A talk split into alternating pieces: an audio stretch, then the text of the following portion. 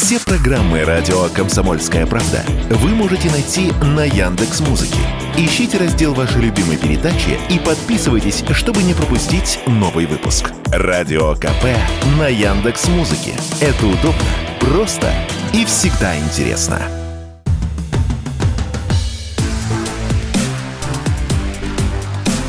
Честное риэлторское. Всем привет! Это программа «Честная риэлторская» и я, Юрий Кораблев, ваш помощник в сфере недвижимости. Правительство России продлило действие программы льготной ипотеки до лета 2024 года. Также Кабинет министров расширил семейную ипотеку под 6%. Теперь программа доступна для всех семей с двумя детьми до 18 лет, а сроки их рождения больше не имеют значения. До этого такая ипотека предоставлялась только семьям, в которых дети родились начиная с 2018 года. Я напомню, что Банк России ранее выступал против продления льготной ипотеки. Регулятор регулятор не оставляет попыток сдержать наплыв дешевых денег в строительную отрасль. И вот теперь ЦБ предлагает сделать льготную ипотеку более адресной. Что это значит? Предусмотреть, что возможностью получения ипотеки под низкий процент можно будет воспользоваться только единожды. Эту идею комментирует эксперт по недвижимости Никита Журавлев то, что Центробанк применяет ограничения в виде одной ипотеки в руки, в виде невозможности субсидировать застройщикам ипотечную ставку, это ни к чему не приведет и никакого эффекта не, не будет. Здесь нужно другие инструменты применять.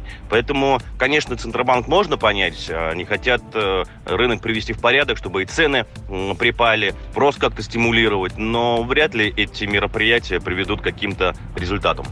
Другой эксперт, вице-президент гильдии риэлторов России Константин Апрелев в интервью радио «Комсомольская правда» отметил, что Центробанк пытается предупредить перегрева рынка. Стоимость жилья и так выросла за последние два года очень сильно когда идет достаточно существенное льготное субсидирование, идет переток денежных средств в сферу, это значит, что значительное количество людей, которые без кредита ни за что никогда не купили бы, начинают покупать, да, когда кредиты не просто льготные, а по очень низкой ставке, это приводит к росту цен безудержному достаточно. Этого субсидирования не было, то цены бы так не выросли в строительной сфере. Они, тем не менее, выросли.